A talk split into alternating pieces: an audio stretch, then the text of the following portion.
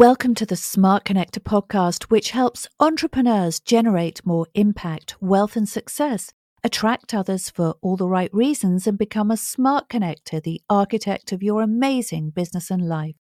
This podcast is sponsored by Virtual Non Execs, the world's number one peer to peer board advisor community, which connects thousands of investors, entrepreneurs, and advisors globally.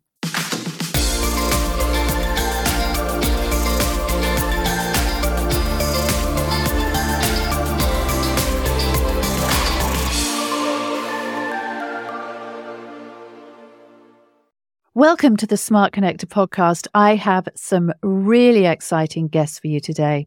So, Elliot and Dominic Chapman of Chapman Capital are here. Welcome, Elliot and Dominic. Thank, Thank you, Jane. Good evening. How are you? I'm very well. And it's very exciting for me to have two guests here rather than one. And you're brothers, aren't you? We are. Not by choice. Yeah. Brothers. yes. We are brothers. Yeah. yeah.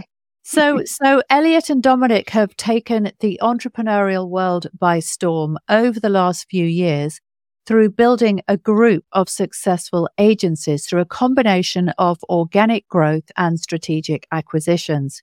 And they each have incredible entrepreneurial stories individually, which we're going to look at before we talk about how they came together to build their business empire. And we're going to also talk about what it actually takes to build an agency group today. So welcome. We're going to talk about one of my favorite topics, which is agencies, marketing agencies, marketing agency growth, all of that kind of thing. So I just can't wait to get into it. Very exciting. Yeah. Yeah. So let's start with you, Elliot. So would you like to talk about your journey, how you actually came here and what you were doing beforehand? Sure. So I left college in the UK, which is at 18. And like a lot of people, I had no idea what I wanted to do. So I decided to go into coaching, coaching football, which was the only real thing that I enjoyed doing it at 18. So it was perfect for me. And quite quickly got given the opportunity, got given the opportunity to actually run the whole coaching school which at 18, about to turn 19, was an unbelievable opportunity. Yeah. I had no idea what I was doing. I was really just learning on the job. But fast forward two years, I was able to grow that to the number one regional coaching school in the UK, which is really exciting. And at that point, at 21, or just before I was 21, I think, I was headhunted to, to do the same on a national level out in the US, which as a 21 year old with nothing really to tie you down was an opportunity that I'd, I would urge anybody to go and do. I did that for a year and came back as 22 year old, again, not really knowing what to do. We had a family business or our dad was involved in a business, which was an IT management consultancy.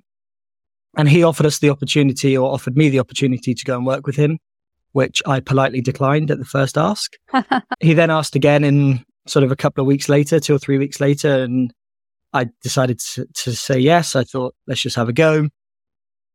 Over the sort of the course of four or five years, I helped grow that business from two and a half mil turnover to just over five mil turnover. And it was in that period where Dom and I were actually sharing an office. And I'll transition over to Dom because then our stories will somewhat tie up.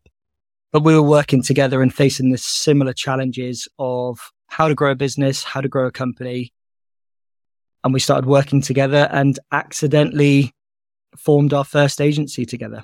So I'll transition nicely into Dom. Yeah, yeah. Well, thank you. Before we get into that, as something that I would like to just touch on is this thing about family businesses because you joined your family business effectively and then you and Dom, you were both in the family business. So obviously I want to hear about Dom's background and his how he came to do all of this as well, but how did you find working in your your father's business, a family business, and how was it for you, Elliot? Was it good? Was it exciting? Was it challenging? All of the above. Like with any business and any relationship, there are good times and there are challenging times.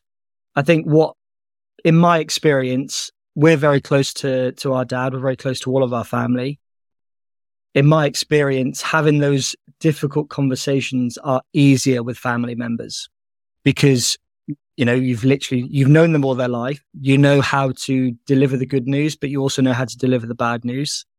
And for me it made the harder times easier um, knowing how to deliver that news in a particular way. So in to summarize the experience of working for your dad or for my dad i learned a hell of a lot i enjoyed it but i just think my time i needed to do my own thing yeah, yeah, I understand. And I suppose really the quality of the relationship is whether it's a, with a family member or whether it's with somebody else that you're working with is always paramount. So if you've got a good relationship with the people in your family, then it's going to make it easier. If you have a difficult relationship yeah. already, then it's going to be amplified, isn't it? I guess that's 100%. probably the answer. Yeah. 100%. Okay. Well, on to Dom. We've got Elliot, our Facebook user says, Elliot Dom, thanks for starting your agency accidentally. Love it. So that's great, isn't it? Yeah. So, so, so Dom, tell us about you and how you got into this. Yeah. So similar to El, left college not knowing what I sort of wanted to do. Had the opportunity to go work at Specsavers as a, in an internship. That internship turned into a sort of a full-time role where my role sort of blended commercial and innovation. One of the responsibilities there was sort of to launch the innovation function within Specsavers. And what that meant is I would go and talk to all of the sort of business partners at Specsavers, ask them what their problems were and see if we could solve them with technology. So one of the things that came out of that was a hair care app. So within most Specsavers stores, they now do hair care. So within 24 hours, we did something called a hackathon, which is we got developers, marketeers, business partners in the room, and we built the sort of proof of concepts of an app, which is now in all the stores today. Wow. So went and did that. I was 19, 20 at the time, probably hence why I convinced a load of 40 year old developers to stay up for 24 hours and sort of code with me, not knowing I wouldn't do that now, my old age. But at 19, I, I, I was keen to do stuff like that. So I did that for a year and a half and then went out and sort of started my first business, which was a sort of design agency where I was doing prototypes uh, of apps for people. That, that, that sort of naturally progressed into a tech platform. So the same team, we built a, a uh, technology platform for both recruitment agencies and internal recruiters. So this was sort of 2016, 2017, way before Zoom was a, a sort of a big thing. Face to face interviews were still a big thing. So we launched an on demand video interviewing platform. So you send a link out to three, 400 um, candidates and they can go and do a video in their own time. So launched that, raised money, scaled that. We worked with the likes of Shazam, Secret Escapes, uh, Tommy Hilfiger, so we were supporting them on their recruitment drives, which is great.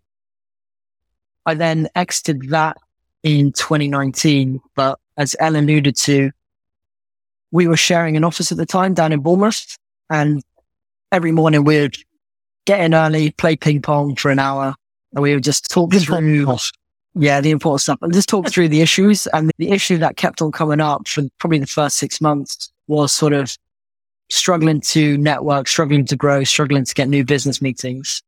So within, you know, using both STEMX and SCN as guinea pigs, we, we basically built this lead generation engine, which allowed both the businesses to grow. And then that formed our first agency. Amazing. Well, that is such a fantastic story. That's great. It's uh, amazing. You know, you brothers, you know, often you get people in a family that are, you know, they have very uh, uneven trajectories. You get the successful one and the unsuccessful one and the striver and the lazy one and all the rest of it. But you guys, you know, you're both very dynamic, aren't you?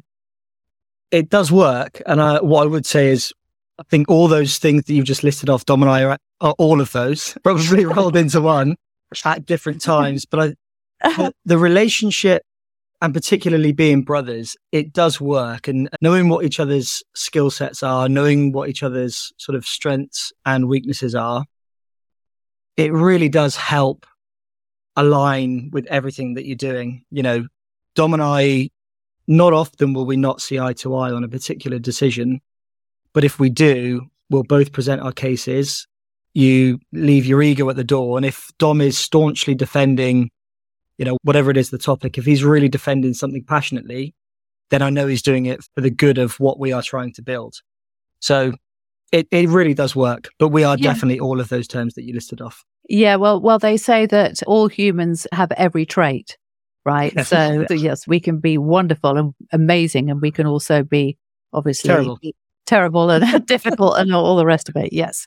Okay. Well, well, that's really good to know. So let's go on to this this idea of an agency group because, as most of my listeners, or regular audience, will know, I was part of an agency group as well. So I was running an independent agency, which was in fact a design agency that we scaled from one to six million and sold to a US communications group called Interpublic.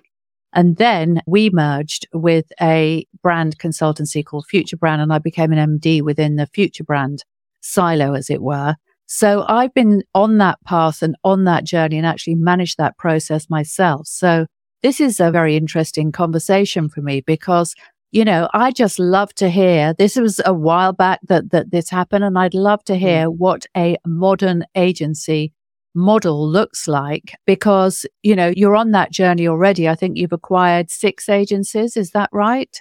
So we've completed the full acquisition of one agency and we have made investments into five others with a view to some of them complete the acquisition further down the line.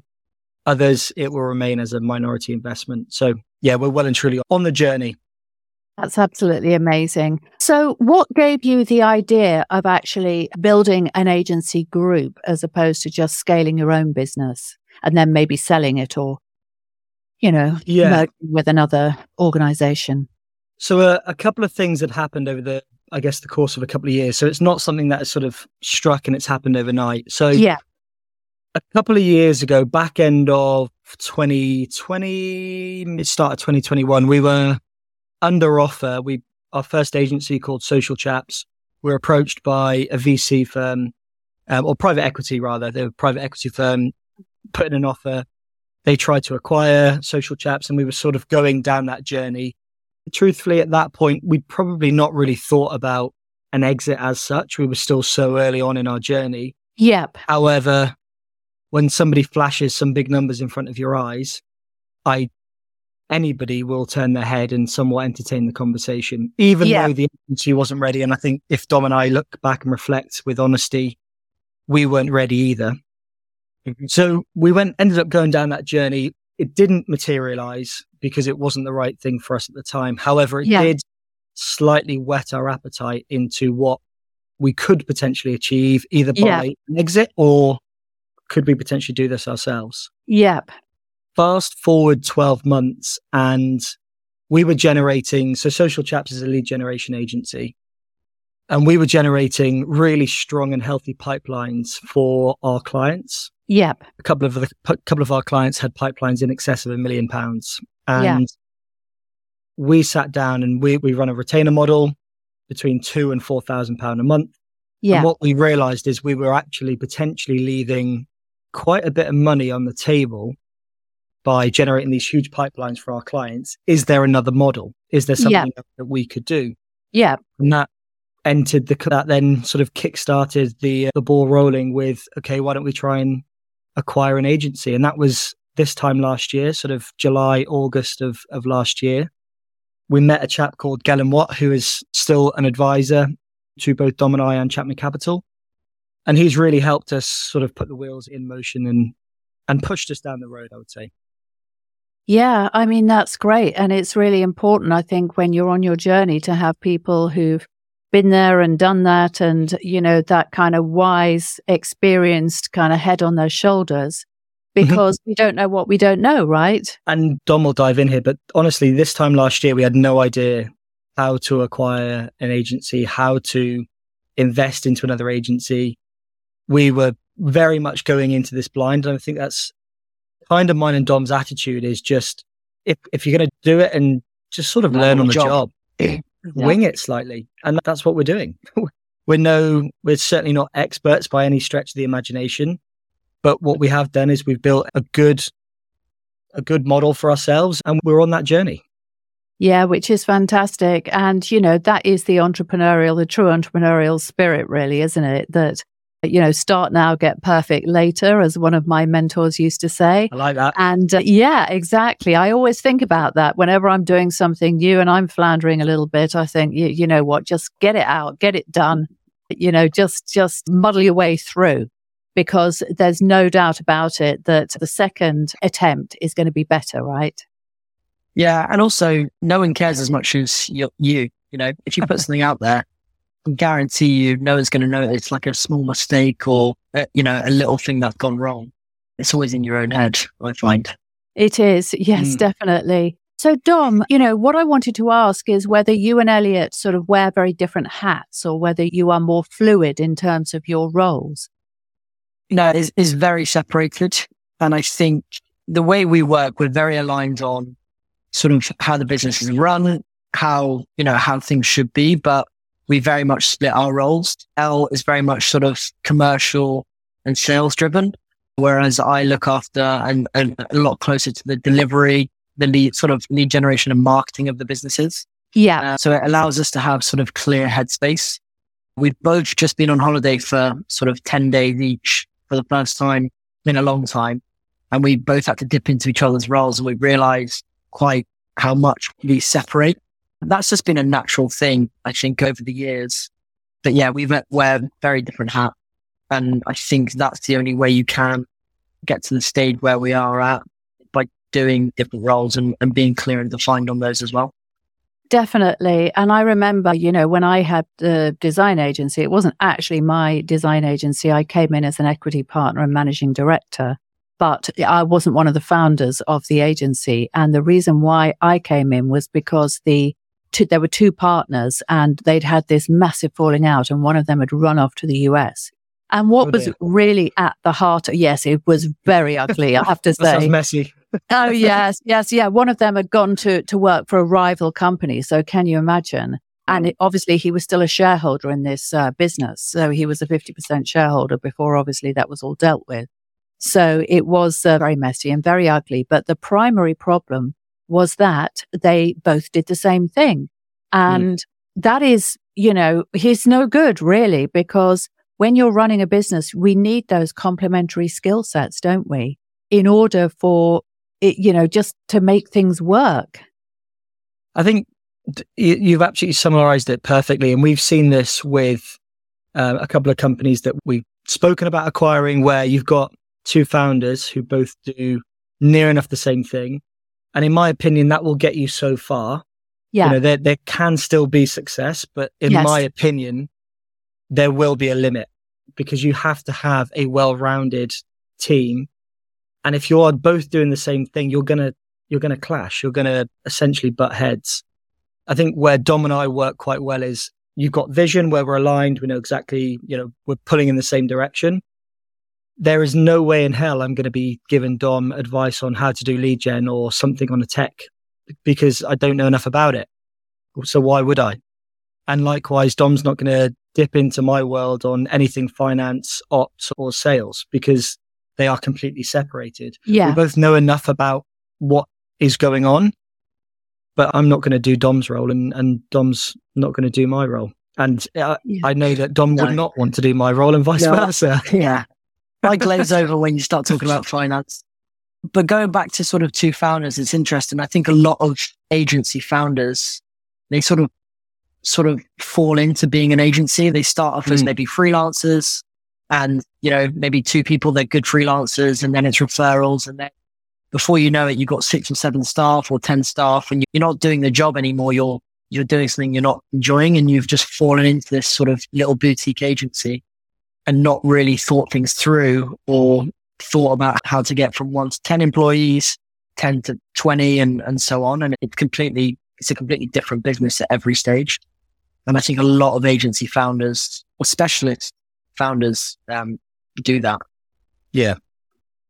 Well, I think they do. So I'm going to ask, you know, the two of you, whoever wants to answer this, but In terms of the businesses that you're looking to acquire or buy a stake in, what is the what is the most important thing that you look for first?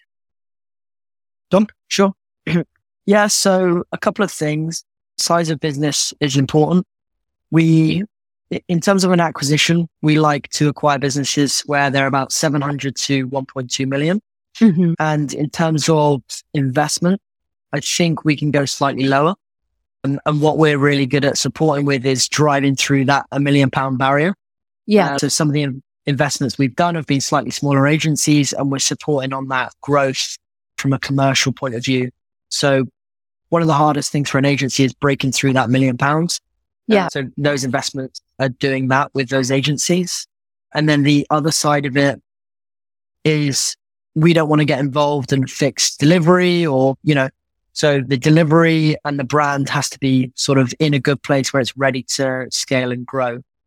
El, you said one more thing, I think, which was around digital agencies. So, you know, so far we've, it's all been around sort of digital, digital agencies. He, yeah. the only thing I'd add to that sorry, Jane, is one thing that Dom didn't mention. They've focused a lot on the business. One thing that Dom didn't mention is the actual founders or the owners themselves, mm. which is actually a huge part because ultimately our time's limited and you want to work with people who are good to be around, fun to be around, who you get on with. So we do, as part of the due diligence, we do spend quite a bit of time in getting to know the founders mm. and really understanding what are their obje- objectives, what are their drivers, why are we even having this conversation? Mm. Because at the very start, when you're talking about acquiring an agency, you, the founder or the owner will think it's about money. And as soon as that objective of, okay, that's fine. That's the easy part. The harder part now is the integration and the actual driving a deal. It is all human skills. Yeah. There is, honestly, there is not a lot of art in driving an acquisition, in my opinion. It is managing expectations and managing a number of different people that are involved. And it's hard because we spoke hard. about this last week, Dom. A lot of agency owners and founders will refer to their businesses as babies. So if yeah. you imagine trying to part with a family member or a, it's a big deal. It's, and yeah, it's, it's emotional. And emotional, really emotional. Yeah. And I think there's also a big cultural component. And I certainly know for us, when we were acquired, we were very much a boutique agency, whatever that mm. means. Okay. That was how we identify with very creative business. And I had certainly, well, all of us had got used to a lot of freedom really in terms of, yeah. you know, how, what we prioritized and how we ran the business. And to be honest, nobody was really challenging us because, you know, we were making a lot of money. We were doing really well. So that was obviously what brought us to the attention of these communications groups who were actually vying to buy the business. But when it actually came down to it, uh, ultimately it was the decision of the founder and he didn't choose the company with the, put the most money on the table he actually chose the company that he felt would be most aligned with the values of the business. Amazing. Now, yes. Well, it sounds amazing. Actually, when it really came down to it and when we had been acquired, that thing about culture really reared its ugly head. And mm. it was, I think there's a whole process that has to happen after any acquisition of actually managing that process of change because yep. inevitably you're introducing new people into the mix, people that do their own things in their own way. And, you know, you're not going to be buying into somebody that is exactly the same as you. So I'm really interested to know how you manage that process. Yeah. It's a very um, in quite a lot of detail, Jane, actually. So, and it was actually something that we, so I'll, I'll talk about the full acquisition that we've done as the live example as part of the negotiation stage, the first 90 days were almost part of the negotiation. It's this is what we're going to do.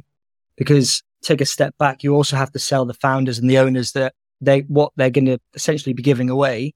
Yeah. Is going to be in good hands. Yes. So we heavily prioritized the first 90 days and the, the challenges that we had were huge uncertainty. This company is spread all over the world. You've got completely different cultures and they've got two English brothers who they've seen online, probably saying the F word way too many times and a little bit fearful on about what's going to happen. There's fear around their jobs. There's fear around what's going to happen. So straight away, we had to come in and put everybody at ease. That was mission number one. So everybody's job is safe. We are here to align to you, not you to us.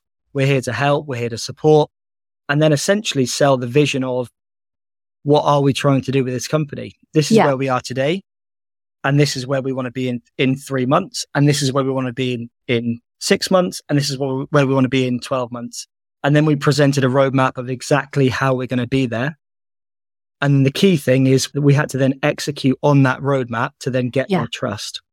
So yeah. we set achievable goals for the first 90 days that Dom and I knew we could hit, or well, that's not true. We didn't know we could hit them, but we were confident we Com- could hit them. Yeah. And that essentially bought us the trust of 16 team members that a couple of months ago didn't have a clue that we existed. But it's a tough process. It is a it's a hard process. One of the key things we did right at the start was just you know, have a one to one with all the team members and sort of get to know them. Obviously, if it's a bigger acquisition, sometimes that can't happen. But whilst it's small and, you know, 16 one to ones, yes, it's painful over two, three days in terms of a lot of meetings. I think that was one of the most important things we could have done to sort of build that initial rapport and, you know, let them know we're, we're also human. It's not just, you know, some financiers behind a screen. Yeah, exactly. You know, you're so right. So much of it is about communication and it's also about caring, really, isn't it? Fundamentally. Yeah, a lot of, like Dom was saying, it's just showing that we're visible. Like, you yeah. know, they've all got, the reality is, strip away the work, they get paid a paycheck at the end of every single month. They've got mm. families, they've got kids, they've got houses, they've got stuff that they want to do. That was a lot of people's primary concern. The yeah. second was that we weren't going to rip up the culture because the culture is, was and is fantastic. Yeah. And it's, it was just that reassurance that, listen, this is what we're saying now. If at any point in the next three months you are worried, book a call in. We'll speak to you. We'll rest. We'll put all of those concerns at ease as best we possibly can. And I feel like we did a fairly good job at, at doing that. Oh, that's amazing. Yeah. Really good and very heartwarming actually because I don't necessarily feel I, I always like like get scared because I you know you have to sign all these NDAs so I, I feel I like oh I can't say this and I can't say that but let's just say I feel as though that process could have been managed a little bit better you know in terms of our acquisition because it was like all of a sudden one day we had a business that everybody understood and kind of made sense and then all of a sudden we were being dictated to by these uh, faceless people and it was all about the money, all about yep. the money and nothing else really mattered. I, I think, yeah. it, it's so hard to do. It, it is similar to a, to any deal really, but it is so hard to, to get a deal right. Uh, for Dom and I refer to this all the time. So much of it comes back to your gut feel. Is the intention and the gut feel sat right? Yeah. There is something to say for following your gut. Definitely. I mean, intuition is huge, really, isn't it? Mm. And, you know, you see some of the, uh, you know, some of the biggest and the most successful entrepreneurs in the world will say that. And in fact, I have something, I did a screenshot. I'm going to see if I can find it on my phone. Have you heard of Alex Hormozi? Yeah, yeah. You know who he is? Okay. So I'm yep. just going to read. I saw a post of his and I've got it on my phone. It says, the best thing I ever did was not listen to other people about what I should do with my life. Most people don't want the best version of you. They want the version of you that best serves them. When someone has no context on your life and gives advice, they're not talking to you. They're talking to themselves. And I think that was quite profound, really. It's a very good argument, really, of why we should listen to ourselves first. Yeah. Completely agree. And it, I think to me, what that said was being really careful with who you surround yourself with. Yep. Yeah. You know, if you're, Dom and I are very careful with our circle. Yeah. And we try and align ourselves to people who are aligned to our core values, which underpins everything that we're doing. Yeah, amazing. Well, you know, you guys are going to be the next Alex Hormozi, aren't you? With your Tom's got the hair for it acquisition.com, 100 million offers and all the rest of it. Yeah, it's like, oh, Uh, we'll have to tag him in the uh, have to tag him in the interview. okay, right. So the now the other thing that I think is kind of interesting, and I'd like to kind of touch on, is this thing about process because you said that you don't fix the process, and I think this is very um, important. And I think for me, obviously having run agencies, I know that a lot of agencies might prioritize customer acquisition, obviously, and you understand why they would do that because you know, clients are the lifeblood of any agency. All agencies need clients, right? To survive, to grow and all the rest of it. But the main reason why clients leave agencies is because they are not happy with the service that they provide. And that is to do with process, isn't it? So uh, to me, when you said that, I thought, well, that's right, that you look at process and you really scrutinize it and you actually say, okay, is this does this need fixing? And if no, that's a green light. So I'd just like to, you know, touch on that briefly. Yeah, I think it's an interesting one. And one thing, obviously, we, we try not to sort of go to agencies that are sort of not delivering, I guess, and, and we would never touch that. The beauty as we grow and we have, you know, we now have that knowledge of six agencies is we can share that knowledge and, and take best practices across the board. Yeah. So I think there's that element of it. But yeah, during that due diligence process at the start is one thing that we really probably drilled down on the most, which is sort of, are you delivering on clients? Are they happy? And sometimes it is difficult during that due diligence process because one, they're protecting their clients, they're protecting their staff. They don't want people to know. So there is things, you know, there is things that you can do to do that. I think we did like an, an NPS score, sort of score with clients and with employees and almost came in as consultants to sort of make sure that, you know, what the founders were saying was aligned to actually what the staff are saying and what the clients are saying.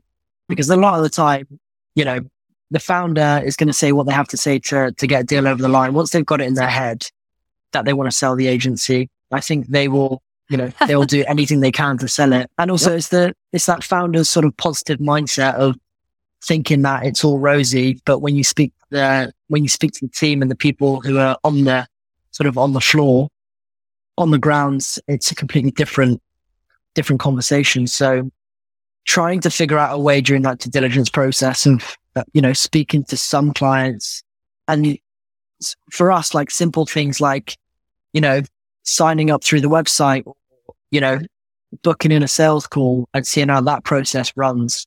They're all really interesting and sort of telltale signs of how that agency is run. So yeah, process is important.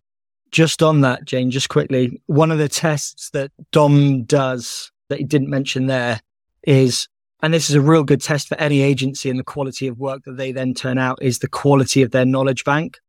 So how well documented are their SOPs? How well documented are their procedures, their handbooks?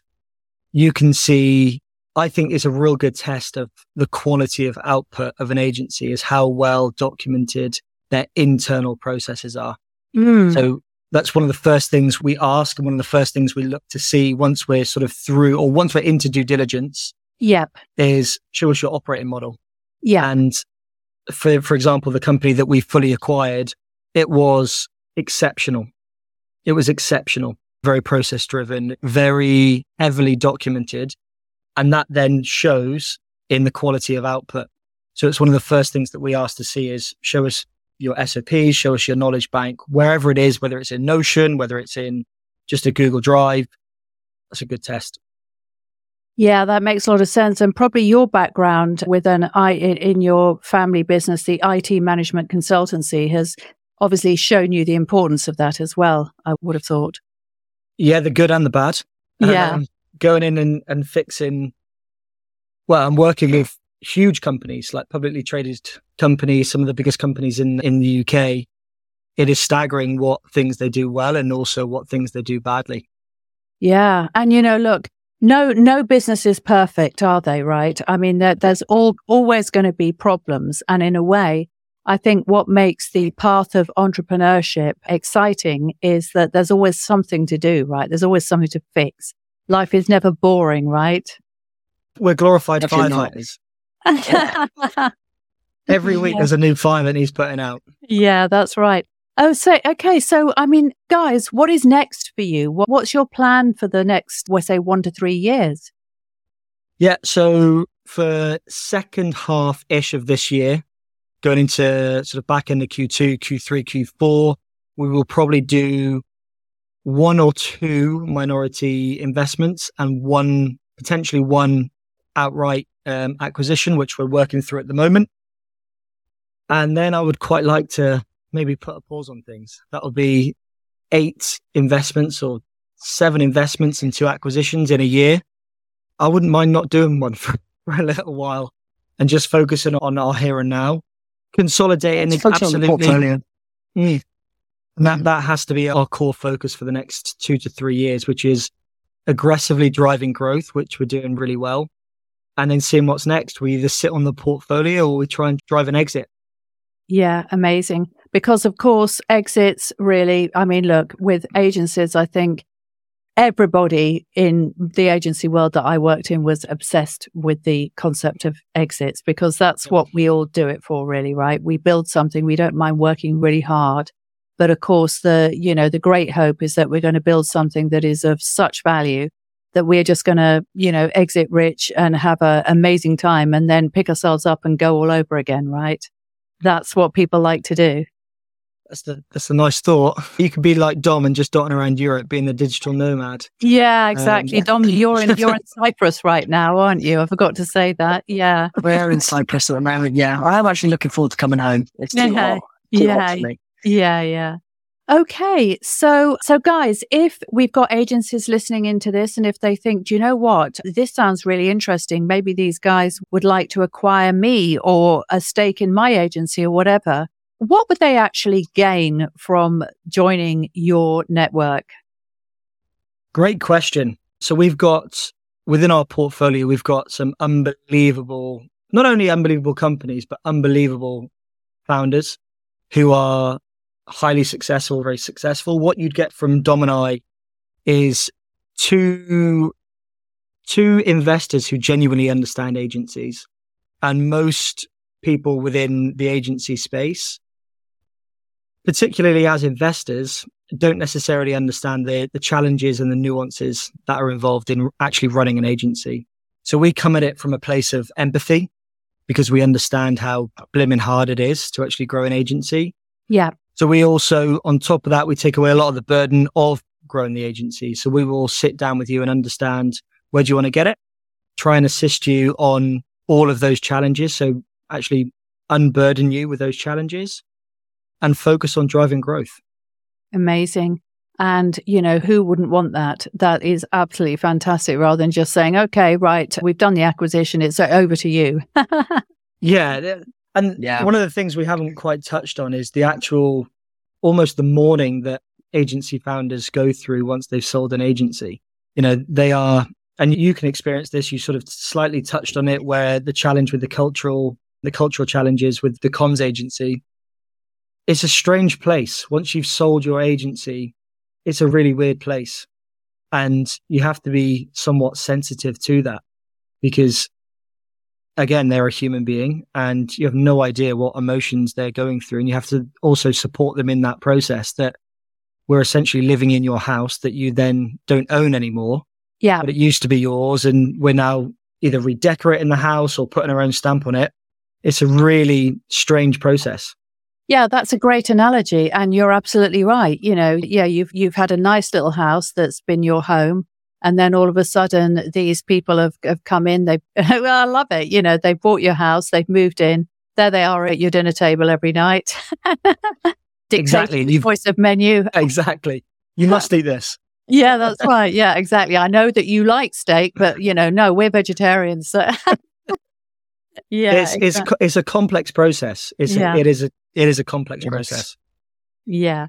Okay. Well, I mean, look, it's been such an amazing um, opportunity to have you guys here with us. And thank you so much for sharing your incredible journey. It's really exciting what you're doing. And I'm so glad that you were able to share it with our viewers and listeners. And we've got lots of engagement as well. So I think it's a topic Amazing. that's of a lot of interest to a lot of people. So if if people want to uh, connect with you, what's the best way they can? Yep. So you can. I was about to say you can connect with us both on LinkedIn, but you can connect with me on LinkedIn, which is Elliot Chapman. If anybody from LinkedIn is listening, can you please give Dom Chapman's account back, and then you will be able to connect with Dom Chapman Yeah. on LinkedIn, or drop us an email at Elliot at chapman.capital e double l i o t. Okay. Well, guys, you know, once again, thank you so much. It's been an absolutely amazing interview. Really lovely to see you and look forward to releasing the full episode on the podcast. Bye for Thanks now. for having us. Thank you, Jane. Bye bye.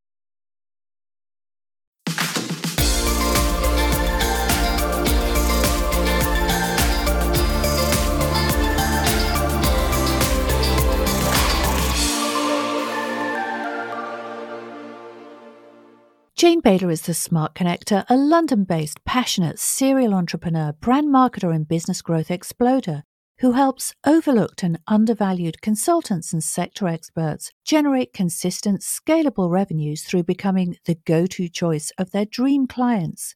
If you've enjoyed this episode, we'd really appreciate you liking, rating, and reviewing the podcast on the platform you've heard it on.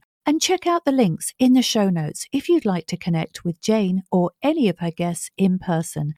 Thank you for listening and come back soon.